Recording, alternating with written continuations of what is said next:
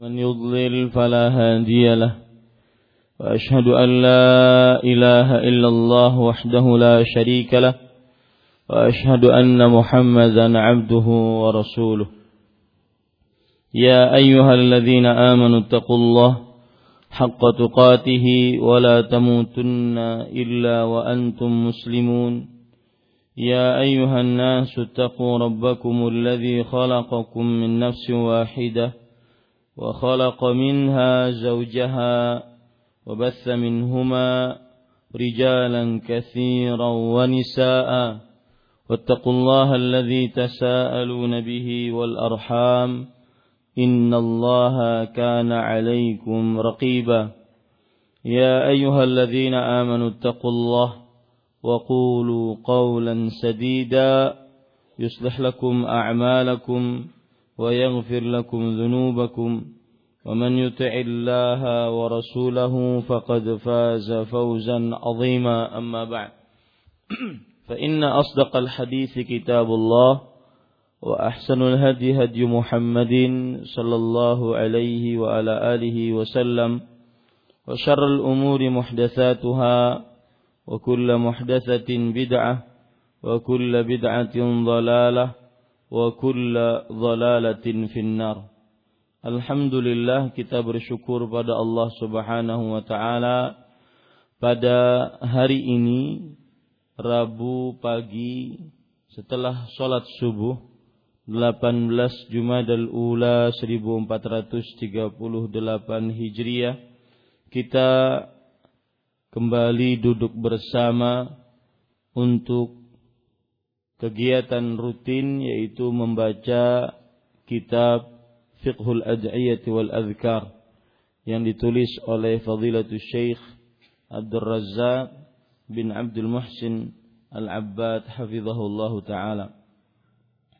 Salawat dan salam semoga selalu Allah berikan kepada Nabi kita Muhammad sallallahu alaihi wa ala alihi wasallam pada keluarga beliau, para sahabat serta orang-orang yang mengikuti beliau sampai hari kiamat kelak. Dengan nama-nama Allah yang husna dan sifat-sifatnya yang ulia, kita berdoa, Allahumma inna nas'aluka ilman nafi'an wa rizqan tayyiban wa amalan mutaqabbala. Wahai Allah, sesungguhnya kami memohon kepada Engkau ilmu yang bermanfaat, rezeki yang baik dan amal yang diterima. Amin ya rabbal alamin. Allahumma anfa'na bima 'allamtana wa 'allimna ma yanfa'una wa zidna ilma.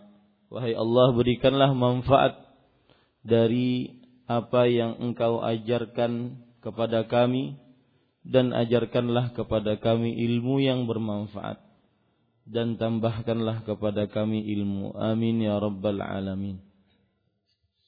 Para ikhwan yang dirahmati oleh Allah Subhanahu wa taala, masih kita membicarakan fadlu al-kalimatil arba'i, keutamaan keutamaan kalimat yang empat yang sudah kita mulai pada bab 29 kemudian sekarang kita masuk kepada bab yang ke-30 dan pada pertemuan sebelumnya kita sudah sampai kepada keutamaan yang ketujuh dari kalimat empat yang sangat mulia. Subhanallah walhamdulillah wala ilaha illallah wallahu akbar. Qala al-musannif rahimahullahu taala penulis berkata wa min fadailihinna annahunna junnatun liqailihinna minan nar. Di antara keutamaannya ia adalah perisai dari neraka bagi orang yang mengucapkannya.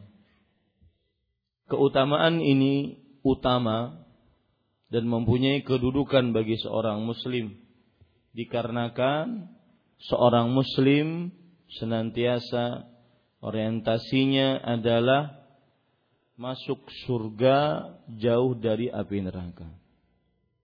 Allah Subhanahu wa taala berfirman di dalam surat Ali Imran yang berbunyi kullu nafsin dha'iqatul maut wa innama tuwaffawna ujurakum yawmal qiyamah.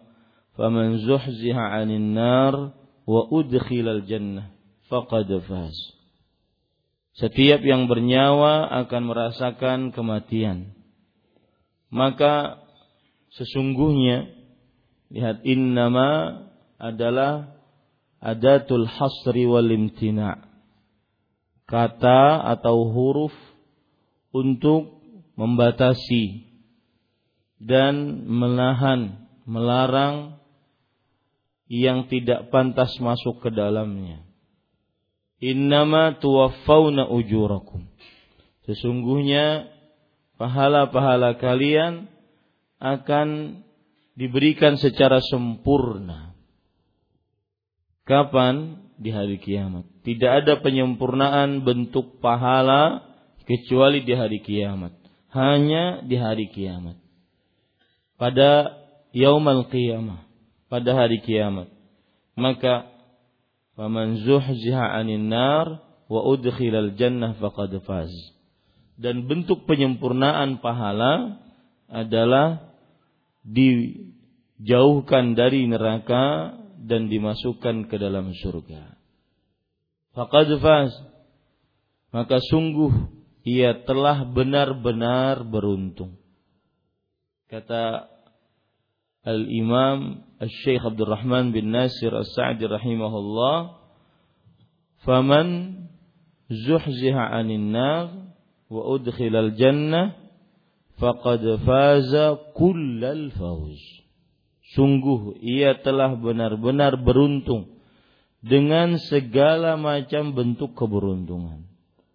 Dan di dalam bahasa Arab qad apabila setelahnya fi'il madhi menunjukkan kepada taukid penekanan. Kemudian setelah itu dijelaskan oleh Syekh As-Sa'di dengan keberuntungan yang telah pasti dan ditekankan kemudian dengan segala macam keberuntungan faqad faza fauzan azima fauzan azima di sini adalah objek yang menunjukkan bahwa dia akan mendapatkan segala macam bentuk kemenangan tanpa terhingga tanpa ternilai tanpa bisa dibayangkan ini orientasi hidup seorang muslim. Sering dikatakan bahwa seorang muslim yang selalu ada di dalam hidupnya, selalu ada di dalam pikirannya adalah bagaimana ucapan, perbuatan dia selama di dunia adalah untuk bekal dia. Bagaimana bisa selamat di akhirat. Bagaimana dia masuk surga dengan ucapan dan perbuatannya tersebut. Dan hidup sementara. Hidup sementara paling banter 70 sampai 60, 60 sampai 70 saja sebagaimana hadis Rasul sallallahu alaihi wasallam. Makanya hadis-hadis atau keutamaan yang seperti ini dijauhkan dari api neraka salah satu keutamaan yang sangat luar biasa. Dan jangan sampai kita meremehkan yang seperti ini karena mungkin sebagian orang merasa hadis tentang amalan yang keutamaannya membebaskan dari api neraka saking banyaknya sudah biasa. Ada pepatah orang mengata, orang Arab mengatakan kasratul kasratul misas tudhibul ihsas. Saking saling banyaknya bersentuhan maka akan menghilangkan rasa. Rasa menjadi mati karena saking saling banyaknya bersentuhan. Begitu orang kalau melakukan dosa saking banyaknya. Pertama kali mungkin dia akan merasa merasa berat Kedua, beratnya mungkin berat juga tetapi tidak seberat yang pertama. Kemudian dia bersentuhan lagi, kemudian menjadi ringan, bersentuhan lagi, menjadi biasa, bersentuhan lagi menjadi kecanduan. Maka sama seperti ini. Ketika saking banyaknya ayat-ayat dan hadis-hadis yang menunjukkan keutamaan diampuni dosa ataupun dibebaskan dari api neraka menjadi biasa. Maka ini tidak biasa. Jangan sampai dijadikan sebagai sebuah hal yang biasa, dibebaskan dari api neraka. Dan salah satu trik iblis mengganggu manusia adalah menjadikan manusia ragu-ragu tentang kehidupan akhiratnya. Minimal membuat dia biasa. Bagaimana terlepaskan dari api neraka biasa. Tidak, ini adalah keagungan, keutamaan dengan mengucapkan subhanallah walhamdulillah wala ilaha illallah wallahu akbar maka dia akan dibebaskan dari api neraka. Kemudian penulis rahimahullahu taala berkata wa ya'tina yaumal qiyamati munjiyatun liqailihinna wa muqaddimatun lahu dan ia yaitu ucapan-ucapan ini datang pada hari kiamat menyelamatkan orang yang mengucapkannya serta berada di hadapannya jadi dia sebagai perisai penyelamat perisai penyelamat dari api nerakanya Allah Subhanahu wa taala dan sekali lagi bebas dari api neraka itu keutamaan, keagungan yang sangat agung yang Allah berikan. Itu tanamkan selalu dalam diri. Makanya Allah sering mengatakan dalam Al-Quran tentang perbedaan surga dan neraka. Sering beberapa ayat di antaranya la yastawi ashabul jannati wa ashabun nar ashabul jannati humul faizun. Tidak akan pernah sama orang penghuni surga dengan penghuni neraka. Penghuni surga adalah orang-orang yang beruntung. Hum di situ dhamir munfasil. Hum adalah kata ganti orang ketiga untuk jamak yang dipisahkan. Fungsinya adalah untuk penekanan. Ashabul jannah, penghuni surga, merekalah merekalah yang paling beruntung, yang paling mendapatkan kemenangan. Dan Allah Subhanahu wa taala ketika mengatakan la yastawi tidak akan pernah sama ya. Ini menunjukkan bahwa penegasan dari Allah tidak akan pernah sama orang yang masuk surga dengan orang yang tidak masuk surga. Sebagaimana tidak akan pernah sama orang yang buta dengan orang yang melihat la yastawil wa ma yastawil a'ma wal basir wa ma yastawil ahya walal amwat. Tidak akan pernah sama orang-orang yang hidup dengan orang-orang yang mati. Ayat-ayat tadi di antaranya penghuni surga tidak sama dengan penghuni neraka. Disebutkan oleh Allah dalam surat Al-Hasyr ayat 20 Kemudian juga tidak akan pernah sama penghuni surga dan penghuni neraka sebagaimana tidak akan pernah sama orang yang melihat dengan orang yang buta. Disebutkan oleh Allah Subhanahu wa taala dalam surat Ghafir ayat 58. Kemudian tidak akan pernah sama penghuni surga dengan penghuni neraka sebagaimana tidak akan pernah sama orang yang hidup dengan orang yang mati. Disebutkan oleh Allah dalam surat Fatir ayat 22. Banyak sekali. Ya. Allah Subhanahu wa taala juga berfirman di dalam surat As-Sajdah la yastawiyan. Tidak akan pernah sama kedua-duanya. Penghuni surga dengan penghuni neraka. Tidak akan pernah sama. Maka benar-benar harus ditancapkan. Sebagian orang mengatakan, ah, sudahlah, sudah neraka neraka sudah hai. Ada orang yang seperti itu. Tidak, ini masuk nanti ke dalam uh, tipuan iblis salah satu tipuan iblis sebagaimana disebutkan dalam surat Al-A'raf dia akan mengganggu manusia dari depan dan salah satu gang, makna iblis mengganggu manusia dari depan sebagaimana ditafsir oleh Abdullah bin Abbas radhiyallahu anhuma ahli tafsir dengan nasi sahabat radhiyallahu anhum adalah usyakkikuhum fi akhiratihim. Aku akan ragukan mereka dalam kehidupan mereka. Diragukan tentang surga, diragukan tentang neraka, direndahkan nilai surga, nilai neraka. Dan ini masuk ke dalam ajaran tasawuf. Secara mereka tidak sadari ataupun sadari. Mereka mengatakan, saya beribadah kepada Allah subhanahu wa ta'ala bukan karena menginginkan surga atau karena takut terhadap neraka. Nah, ini ajaran tasawuf yang yang berhasil dimasuki oleh iblis. Dan itu salah satu yang dikatakan oleh Imam Al-Bustami dan yang lainnya. Bahwa akhirnya menurut ulama peneliti perkataan ini bukan malah meninggikan derajat di sisi Allah. Tetapi sebenarnya malah meremehkan surga. Dan juga meremehkan nerakanya Allah Subhanahu wa taala. Maka harus selalu ditanjapkan tentang terbebas dari api neraka itu keutamaan besar. Keutamaan besar.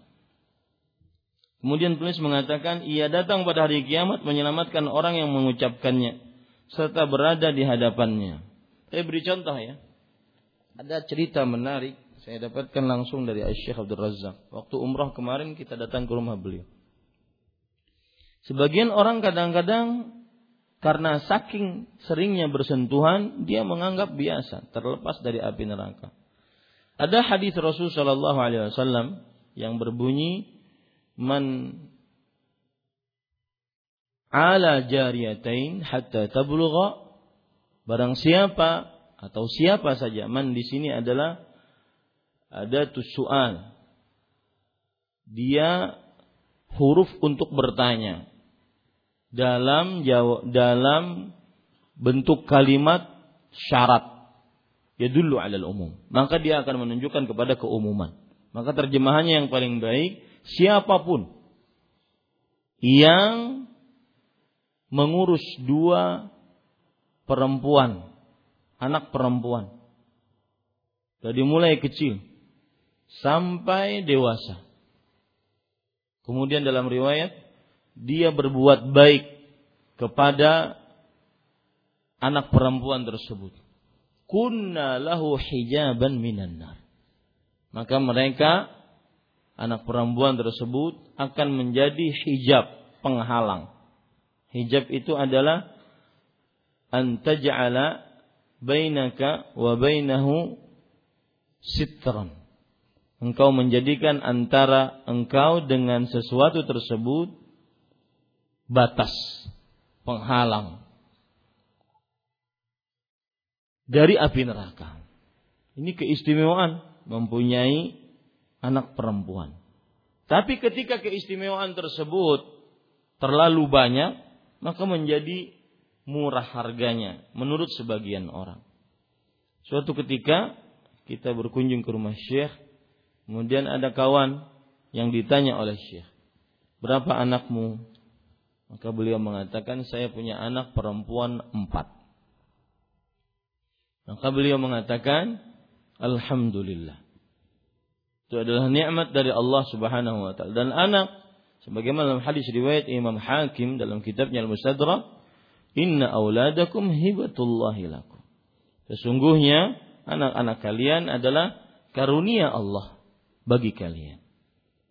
Dan Allah Subhanahu wa taala berfirman, bahwa yahabu liman yasha'u inathan wa yahabu liman yasha'u dzukura au yuzawwijuhum dzukranan wa inatha wa yaj'alu man yasha'u. Artinya Allah memberikan karunia kepada siapa yang dikehendakinya anak-anak perempuan. Lihat di situ disebutkan pertama kali anak-anak perempuan dalam bentuk jamak lagi, inathan. Banyak. Dan ini di, semua ini terjadi pada para nabi alaihi wassalam. Diberikan anak perempuan saja. Tidak diberikan anak laki-laki. Diberikan anak laki-laki saja, tidak diberikan anak perempuan. atau digabungkan kedua-duanya atau ada yang mandul seperti Nabi Yahya alaihi salam. Baik.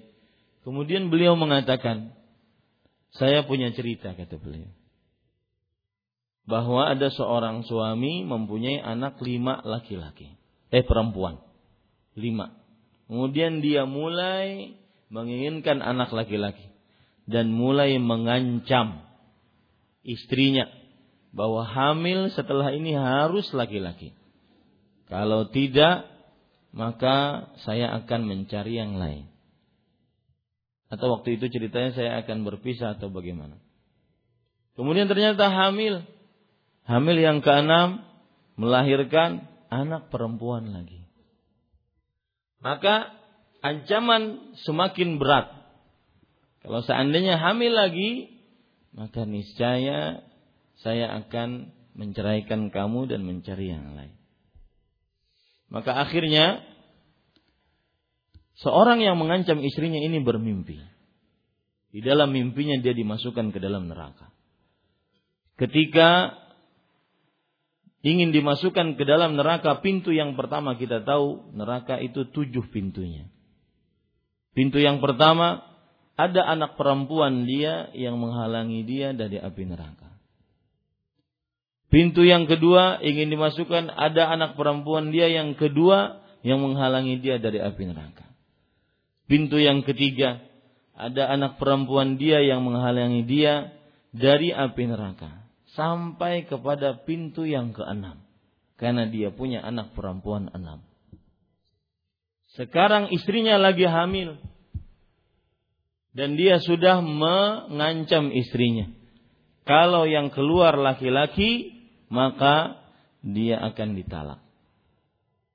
Eh, kalau yang keluar perempuan dia akan ditalak.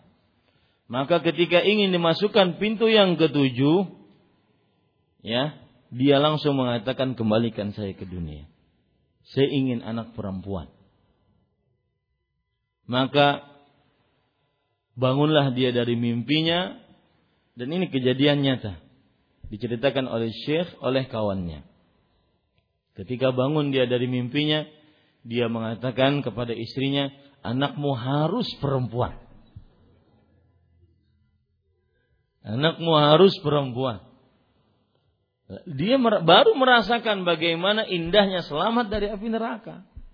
Ini yang saya ingin tuju. Jangan pernah remehkan amalan yang pahalanya menyelamatkan seseorang dari api neraka. Karena neraka siksanya pedih, selamanya tidak bisa dibayangkan. Itu ringkasan neraka. Siksanya pedih dan selamanya tidak pernah bisa dibayangkan. Maka akhirnya istrinya melahirkan dan melahirkan anak laki-laki. Maka dia mengatakan innalillah wa inna ilaihi rajiun. Neraka menghadang dia. Ini para ikhwan yang dirahmati oleh Allah Subhanahu wa taala. Kita lanjutkan.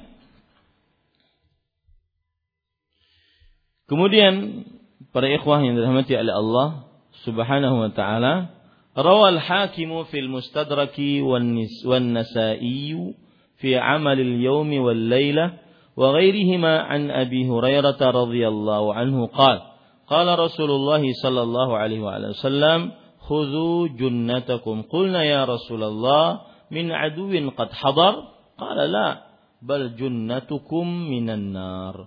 قولوا سبحان الله والحمد لله ولا إله إلا الله والله أكبر. فإنهن يأتين يوم القيامة منجيات ومقدمات وهن الباقيات الصالحات قال الحاكم هذا حديث صحيح على شرط مسلم ولم يخرجه ووافقه الذهبي وصححه العلامة الألباني hafizahullah.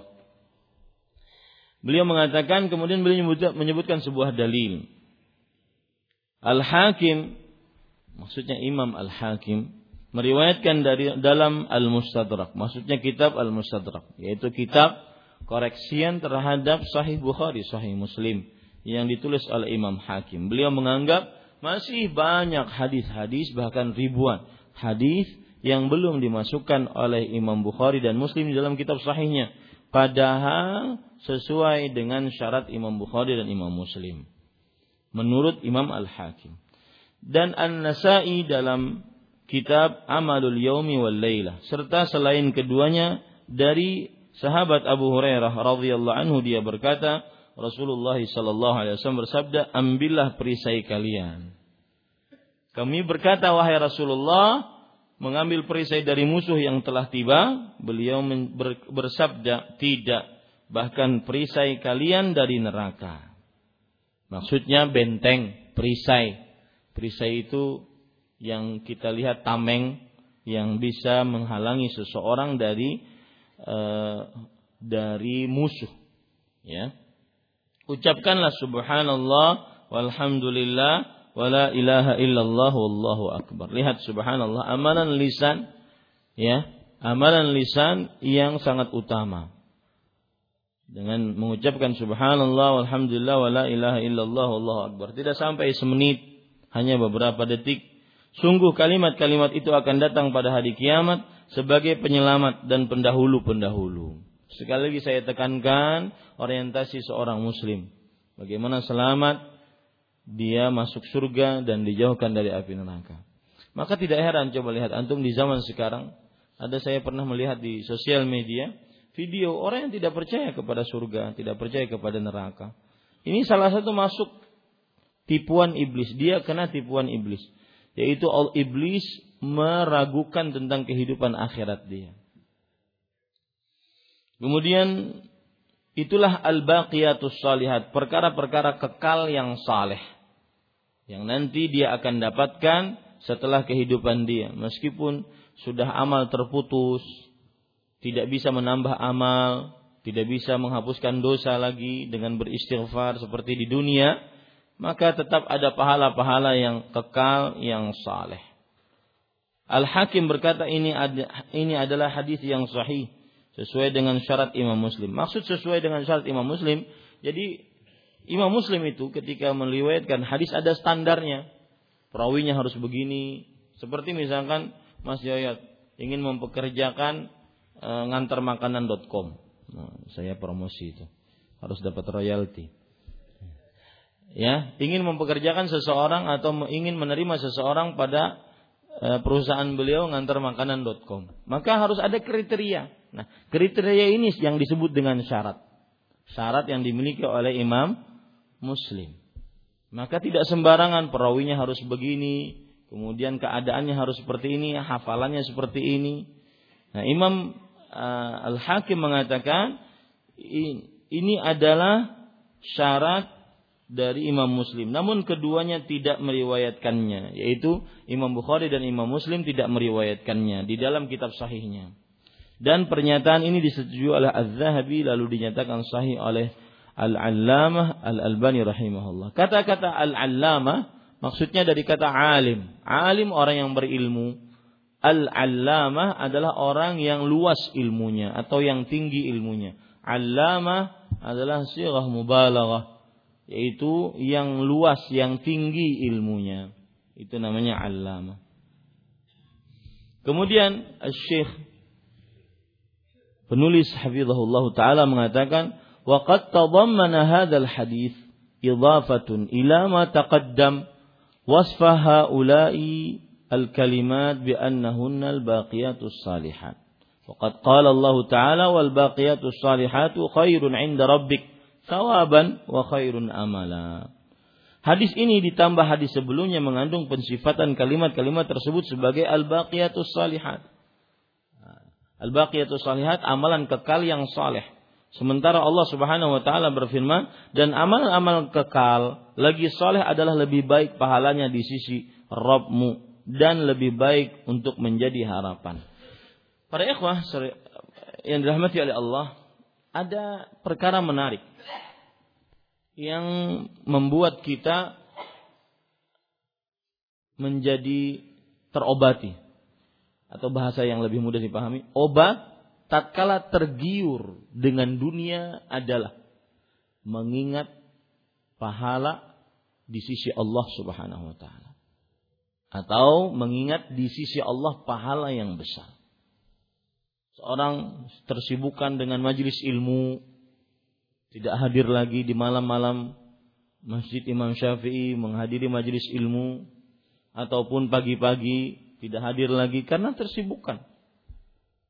Ya, maka saat-saat seperti ini obatnya adalah ingat di sisi Allah pahala. Kata-kata di sisi itu lebih dahulu dibandingkan pahalanya. Di sisi Allah pahala yang besar.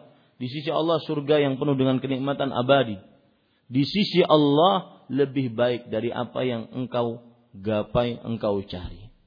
Lihat Allah Subhanahu wa taala berfirman, "Zuyyina lin-nas hubbus syahawat minan nisa wal banin wal qanatiril muqantarah من الذهب والفضة والخيل المسومة والأنعام والحرث ذلك متاع الحياة الدنيا والله عنده حسن المآب Kemudian setelah itu Allah tekankan lagi, "Qul a'unabbiukum min khairin min dzalikum?" Artinya, diindahkan kepada manusia kecintaan terhadap uh, syahwat terhadap istri, anak-anak, emas, perak yang bertumpuk-tumpuk, kemudian kuda yang gemuk-gemuk, kemudian binatang-binatang ternak, kemudian pertanian. Katakanlah itu kehidupan, itu perhiasan kehidupan dunia. Dan Allah di sisinya, lihat, kata-kata di sisinya lebih didahulukan dibandingkan objeknya. Para ulama mengatakan ketika ada uh, jar dan majrur didahulukan ya dulu ala ikhtisas. Seperti misalkan Allah Subhanahu wa taala berfirman, "Iyyaka na'budu wa iyyaka nasta'in." Didahulukan iyyakanya sebelum na'budu. Padahal kita bisa mengatakan kami beribadah kepadamu. Tetapi kenapa Allah mendahulukan ber, beribadah kepadamu? Karena untuk pengkhususan, hanya kepadamu kami beribadah. Hanya kepadamu kami minta pertolongan. Sebenarnya bahasa Indonesia yang baik juga bisa dikatakan kami beribadah kepadamu, kami menyembah kepadamu, kami meminta pertolongan kepadamu. Tetapi kenapa dibalik? Kepadamu kami beribadah untuk pengkhususan, hanya kepadamu. Sama di sini dan Allah di sisinya pahala yang besar. Ingat itu. Kapan kita tergiur dengan dunia, malas ibadah, malas baca Quran, malas malas malas malas karena dunia, maka pada saat itu ingat Allah di sisinya pahala yang besar. Kemudian Allah Subhanahu wa taala tekankan lagi di ayat selanjutnya, "Qul a'unabbi'ukum bi khairin min dzalikum?" Katakan wahai Muhammad sallallahu alaihi wasallam, apakah kalian mau beri aku beritahukan dengan yang lebih daripada lebih baik dari itu semua? Ya, yang lebih baik daripada itu semua. Lilladzina taqwa 'inda rabbihim jannatun tajri. Untuk orang-orang yang bertakwa di sisi Robnya, lihat masih saja memakai kata-kata seperti itu. Di sisinya dulu. Dan itu juga yang dilakukan oleh Asia, istrinya Fir'aun. Ya, minta di sisinya dulu baru minta. Rabbi benili indaka baitan fil jannah. Ya Allah, Rabbku bangunkan di sisimu. Apa yang dibangunkan belum disebutkan, di sisinya dulu. Ya, sebuah rumah di surga. Jadi ingat itu. Kapan kita mulai? Terutama menuntut ilmu. Karena menuntut ilmu adalah lebih utama dibandingkan mengerjakan amalan-amalan sunnah. Tidak ada amalan yang lebih utama setelah mengerjakan amalan wajib dibandingkan menuntut ilmu agama. Imam Asy-Syafi'i rahimahullah taala mengatakan, "Laisa syai'un afdala min talab ba'da al-fariidhah min talabil ilm." Tidak ada sesuatu apa pun ya syai'un di sini kata nakirah yang diletakkan dalam kalimat peniadaan. Tidak ada sesuatu apa pun yang lebih utama setelah mengerjakan amalan wajib dibandingkan menuntut ilmu agama. Maka saya ingatkan terutama kepada kawan-kawan yang sudah lama ngaji di sini, jangan sampai bosan. Meskipun yang pian lihat setiap pagi Senin sampai Rabu ini ini aja muhanya. Makanya setelah ini kita ingin meminta kepada Al Ustadz Al Fadil Ustaz Rahmat Fauzan hafizahullah MA hafizahullah taala eh, mengisi walau beberapa menit ayat yang beliau sabda eh, yang beliau baca tadi ketika imam menjadi hujjah bagi beliau tatkala saya meminta ini Allah Subhanahu wa taala berfirman dalam Al-Qur'an Haruna akhi ushdud bihi azri wa asyrikhu fi amri. Lihat perhatikan baik-baik ayat ini bagus sekali dan bacaan yang bagus suara yang bagus dengan arti-arti yang bagus. Surat Toha salah satu surat indah di dalam Al-Qur'an dan semua surat dalam Al-Qur'an indah kata Nabi Musa alaihi salam ketika diperintahkan oleh Allah untuk pergi mendakwahi Firaun, maka beliau berdoa agar dilapangkan dada, kemudian dimudahkan eh, lisannya. Kemudian beliau mengatakan termasuk permintaan beliau waj'al li waziran min ahli. Jadikan Nabi Harun alaihi salam alaihi salam waziran min ahli yaitu penolong dari keluargaku. Syekh Abdurrahman bin Nasir As-Sa'di mengatakan mu'inan yu'awinuni wa yu'aziruni wa yusa'iduni ala man arsalta ilaihim. Itu sebagai penolong yang menolongku, yang menguatkanku, yang memberikan ke, e, pertolongan atas orang yang engkau aku utus eh engkau mengutusku kepada dia.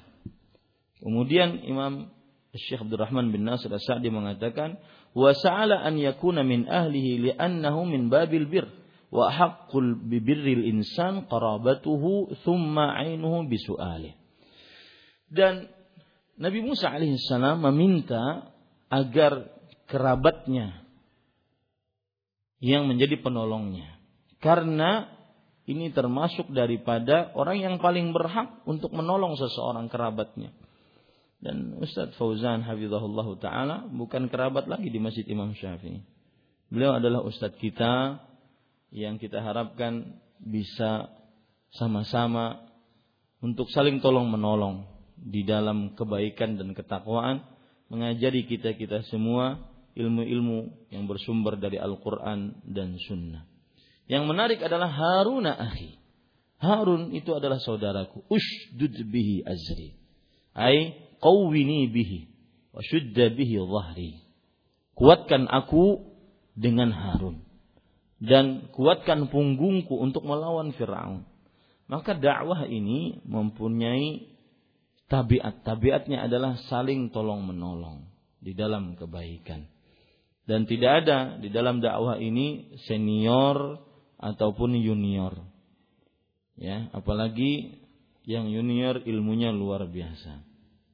Maka saya cukupkan kajian ini dan saya meminta dengan sangat untuk beliau memberikan beberapa kulaimat, beberapa uh, nasihat-nasihat untuk kita mumpung beliau ada di sini. Demikian sallallahu Nabi Muhammad walhamdulillah rabbil alamin. Tafadhal ya Ustadzil Karim.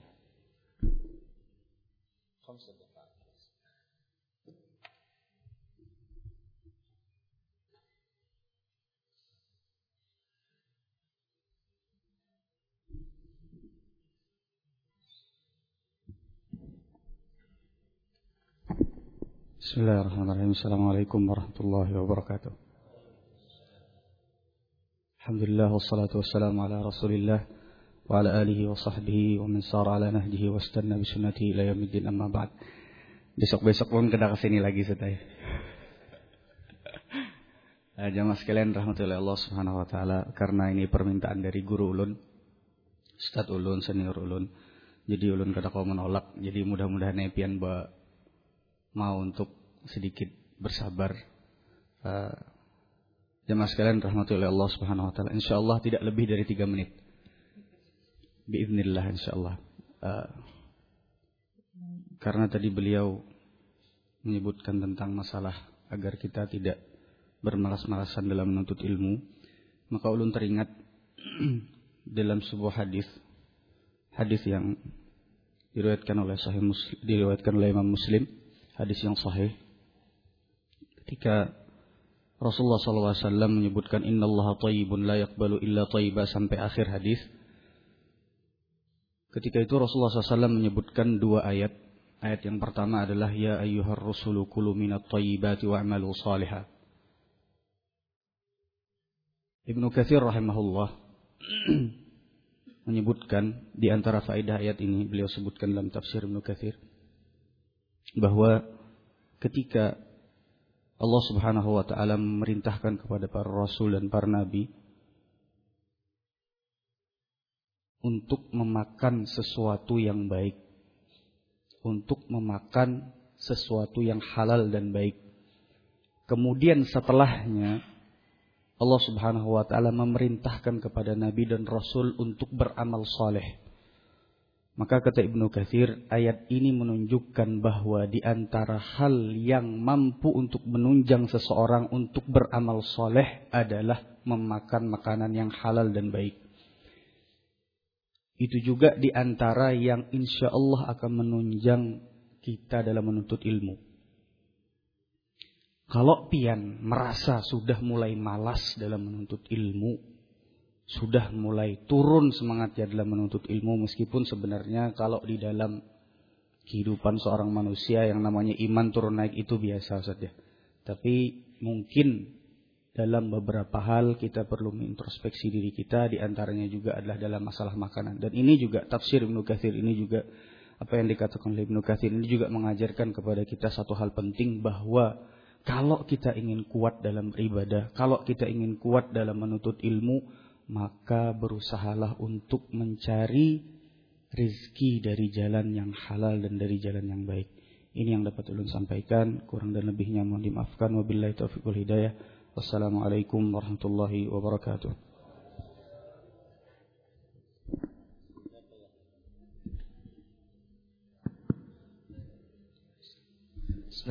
Assalamualaikum warahmatullahi wabarakatuh. Kami informasikan kepada jamaah sekalian undangan wali matur urus